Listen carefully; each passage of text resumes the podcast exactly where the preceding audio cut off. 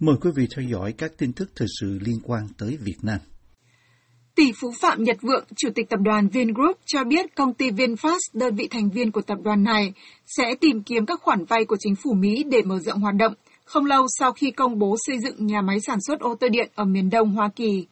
Tuần trước, VinFast cho biết công ty đã đăng ký phát hành cổ phiếu lần đầu ra công chúng IPO với các cơ quan quản lý chứng khoán Hoa Kỳ. Cuối tháng trước, hãng ô tô đầu tiên và lớn nhất của Việt Nam công bố việc xây dựng nhà máy sản xuất ô tô điện tại North Carolina với vốn đầu tư ban đầu là 2 tỷ đô la. Đó sẽ là một trong những lựa chọn tài chính của công ty, nhưng chúng tôi cần chứng minh với phía Mỹ rằng VinFast có đủ năng lực. Ông Vượng, tỷ phú giàu nhất Việt Nam, nói với một nhóm trong đó có các phóng viên, gồm cả Reuters, hôm 9 tháng 4. Dự án của VinFast được Tổng thống Mỹ Joe Biden nhắc đến trong một tuyên bố đưa ra ngay sau khi hãng ô tô Việt Nam công bố xây nhà máy tại Mỹ,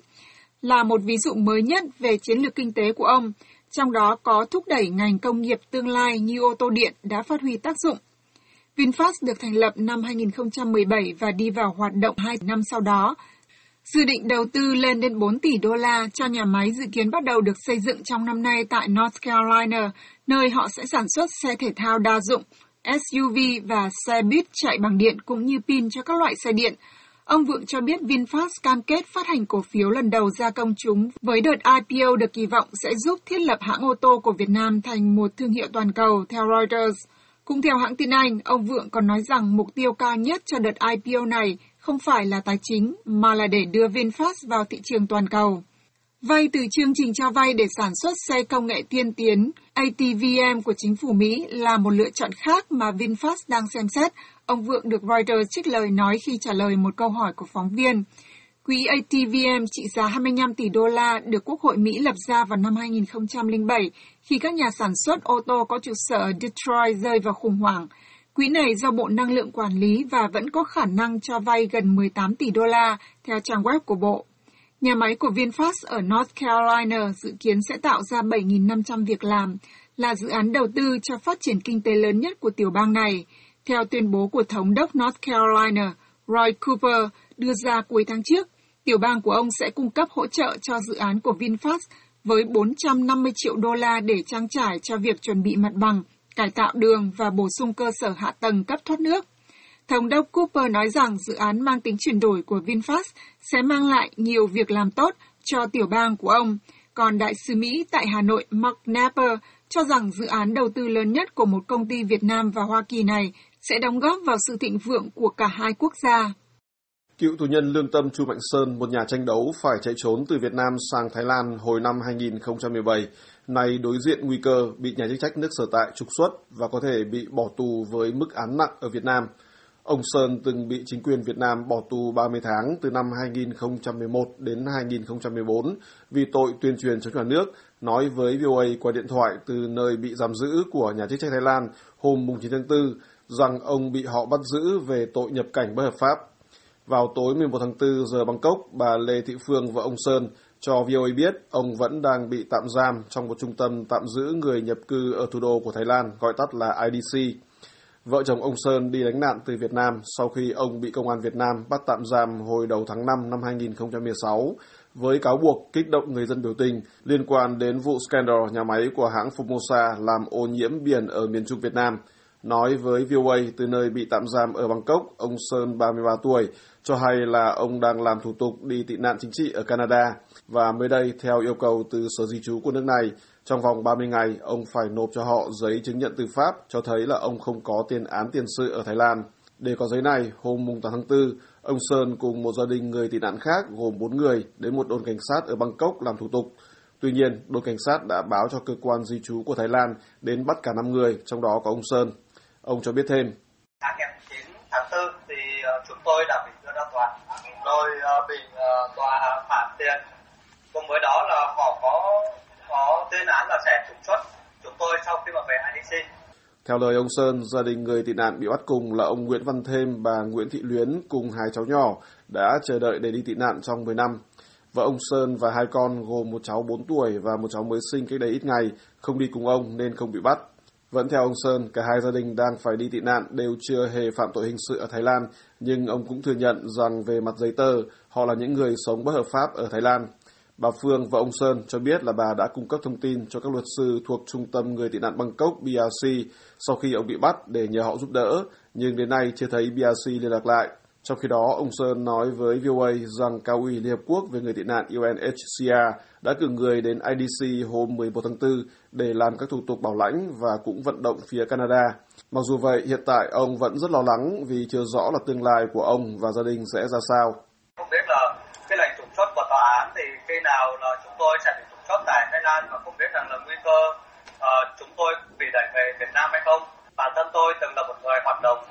chính trị bất đồng chính kiến ở Việt Nam và đang bị cảnh sát uh, Việt Nam uh, truy tìm. Vì vậy mà nếu mà tôi mà bị trục xuất về Việt Nam thì nguy cơ phải đối diện với một cái án tù rất là cao. Nhà tranh đấu này nói thêm rằng ông mong các cơ quan bảo vệ người tị nạn quốc tế giúp đỡ và đưa ông cũng như gia đình ông bà thêm luyến ra khỏi trung tâm IDC của Thái Lan. Thái Lan là nơi nhiều người tị nạn từ một số nước đổ về để xin cao ủy Liên Hợp Quốc về người tị nạn UNHCR cứu giúp. Tuy nhiên, chính UNHCR đã khuyến cáo rằng Thái Lan không phải là một bên tham gia Công ước về người tị nạn năm 1951. Vì vậy, nếu những người xin tị nạn mà không có visa nhập cảnh hợp pháp, họ sẽ bị nhà chức trách nước sở tại xử lý với các hình thức bao gồm bắt giữ, truy tố, giam cầm, bất chấp việc họ được hưởng quy chế gì từ UNHCR. Theo tìm hiểu của VOA, Thái Lan đã trục xuất nhiều trường hợp người Việt Nam phải đi tị nạn. Những người này khi trở về Việt Nam phải chịu các hình phạt từ phạt tiền cho tới bị bỏ tù về tội vượt biên trái phép, chưa kể đến những hình phạt khác cho các hoạt động chính trị trong quá khứ. Thủ tướng Chính phủ Việt Nam ra lệnh cho các cơ quan nhà nước tăng cường các hoạt động giám sát đối với các hành vi pháp luật trong việc phát hành trái phiếu doanh nghiệp, trong khi Bộ Tài chính cam kết trừng phạt mạnh tay các hành vi thao túng thị trường chứng khoán. Chỉ thị của Thủ tướng Chính phủ và cam kết của Bộ Tài chính được đưa ra không lâu sau khi Bộ Công an Việt Nam bắt giữ Chủ tịch Tập đoàn Tân Hoàng Minh Đỗ Anh Dũng và Chủ tịch Tập đoàn FRC Trịnh Văn Quyết để điều tra với các cáo buộc lần lượt là lừa đảo chiếm đoạt tài sản và thao túng thị trường chứng khoán. Công điện 304 của Thủ tướng Chính phủ được ban hành hôm 7 tháng 4, chỉ đạo Bộ Công an, Bộ Tài chính, Ngân hàng Nhà nước và các cơ quan liên quan xác minh xử lý nghiêm các hành vi vi phạm về phát hành, đầu tư và sử dụng vốn trái phiếu doanh nghiệp, cũng như theo dõi chặt chẽ diễn biến thị trường tài chính, tiền tệ, đồng thời thanh tra, kiểm tra và giám sát các hoạt động này.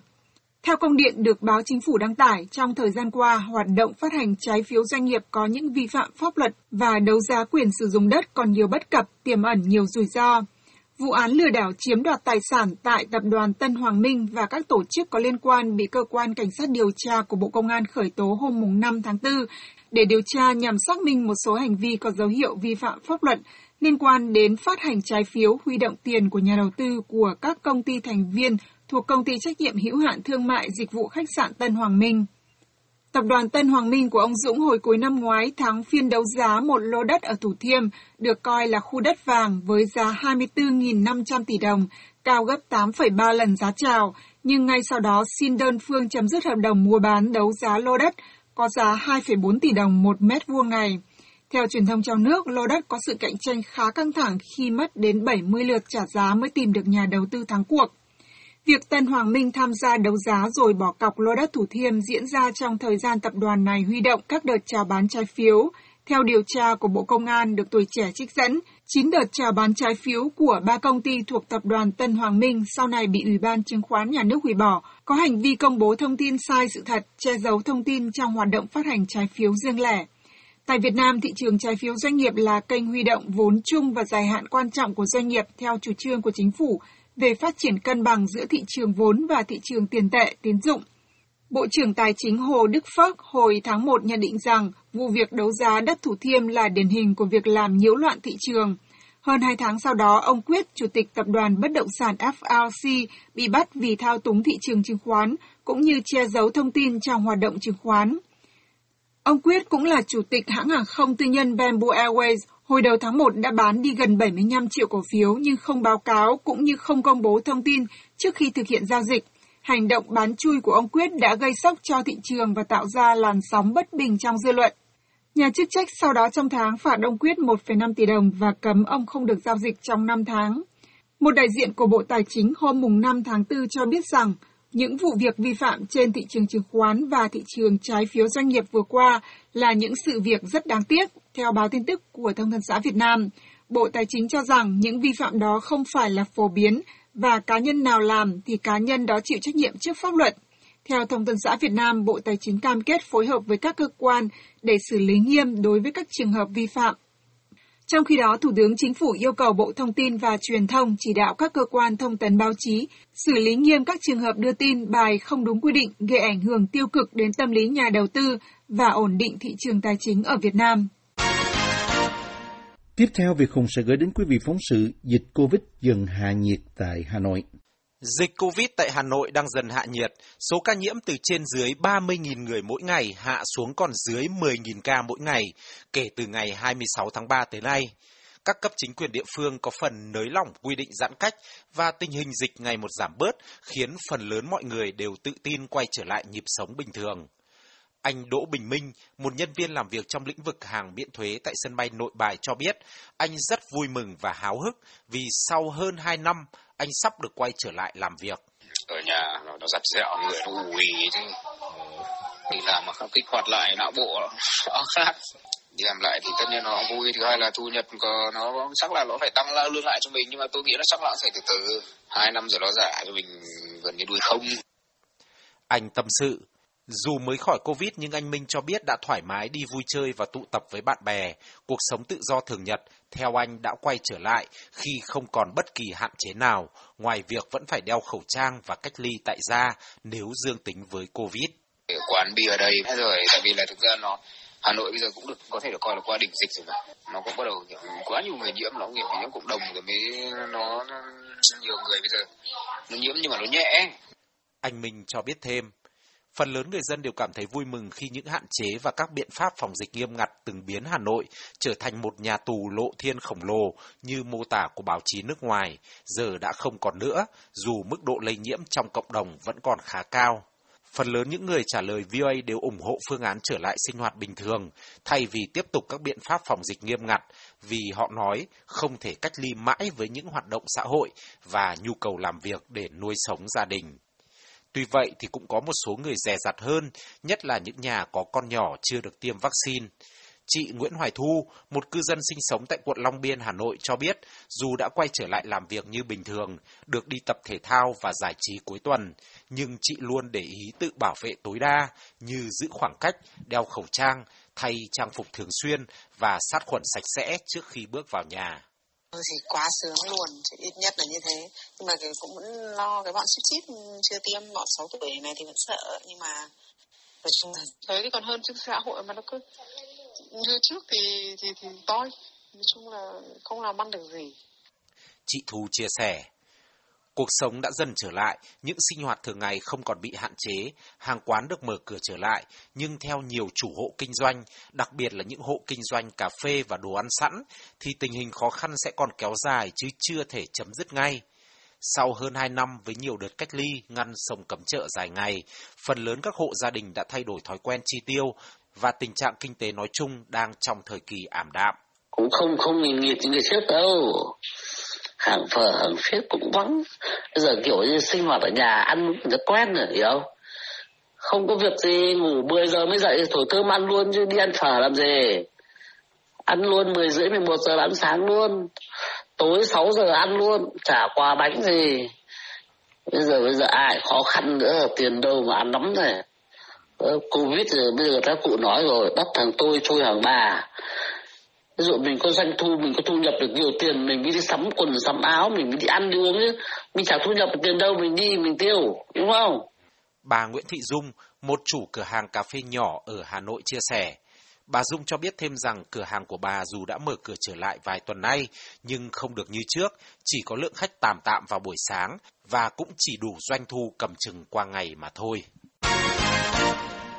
Tiếp theo mời quý vị theo dõi phóng sự Đà Lạt rộng tay đón khách du lịch không còn lo ngại Covid nữa. Thành phố Đà Lạt hiện đang mở rộng cửa đón khách du lịch mà không phải qua yêu cầu tầm soát Covid nào khi đến phố núi này. Trước đó đã có thời gian dài cư dân bản địa rất ngại tiếp xúc với bất kỳ ai đến từ Sài Gòn vì sợ bị cách ly y tế cho cái gọi là kiểm soát dịch giả. Bà Nguyễn Thu Thủy, chủ một quán ăn trên đường Cao Thắng, Đà Lạt, kể. Giờ không có sợ như cái giai đoạn đầu mà đến nỗi thấy người dân khách khách du lịch tới là sợ trốn tránh rồi này nọ. Bây giờ họ nghe mà bị f không hết rồi họ thấy bình thường f không mà vô quán họ họ cũng thấy bình thường không có gì đâu. Tôi thấy Đà Lạt đối với họ bây giờ chuyện đó nó không có đặt nặng vấn đề, bình thường. Vì có bình thường với khách du lịch thì như lời của cư dân nơi đây, họ mới thuận lợi làm ăn giúp đời sống tốt hơn. Ông Nguyễn Văn Minh, một tài xế ở Đà Lạt, ủng hộ việc mở cửa hoàn toàn du lịch. Nhà nước địa phương tư chất này nó muốn mở cửa để tin nói chung là cái đời sống cho bà con nâng cao cái đời sống. Cư dân Đà Lạt giờ ai cũng được chích ngừa phòng Covid, trong đó nhiều người đã chích xong luôn cả mũi thứ ba, được gọi là tăng cường. Con số ca mắc mới về Covid mỗi ngày của thành phố này giờ cũng không còn thấy thông báo trên các bản tin. Ở các điểm du lịch, những hoạt động trở lại bình thường. Bà Nguyễn Thu Thủy nhận xét. Giờ thì nói chung là có tiêm ngừa rồi thì cũng đỡ sợ, chỉ có cái là mình nếu có bị à, nhiễm bệnh thì người, người dân bây giờ họ tự ở nhà họ chữa uống thuốc nè rồi họ tự sống nè họ tự chữa trị cho họ rồi cũng bớt bây giờ mà nếu mà bị nhiễm rồi có thấy người ta không còn sợ nữa mà họ cũng tự chữa vậy cho người nhà họ hết á không có bị áp lực quá nhiều đâu. Không còn mấy áp lực, nhưng theo cư dân nơi đây, phải bảo đảm điểm đến an toàn cho cả khách du lịch lẫn địa phương. Ông Nguyễn Văn Minh ý kiến. Dịch bệnh như vậy chúng ta ờ, với, với địa phương chúng ta cần cần ờ, nó là phải có cái kiểm soát. Cái cụ thể không có rồi sau đi đến chỗ giả sử như an toàn cho cho cho dân trên hết cái lần an toàn hành khách cho khách các nơi họ tới họ chủ chịu là họ an toàn thôi. Họ không an toàn mà cần lên đây làm gì? Thì điểm du lịch là như vậy chứ. Tuy vậy, ông Minh cũng bày tỏ băn khoăn rằng liệu đến lúc nào đó vì quá đặt nặng yếu tố điểm đến an toàn nên du lịch nơi đây lại siết chặt các yêu cầu về phòng dịch Covid như giấy xét nghiệm âm tính 48 tiếng hay 72 tiếng như trước đây.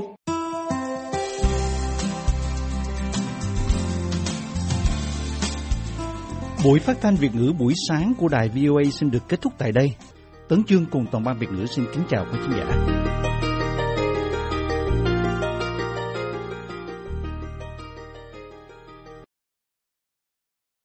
This program has come to you from the Voice of America, Washington.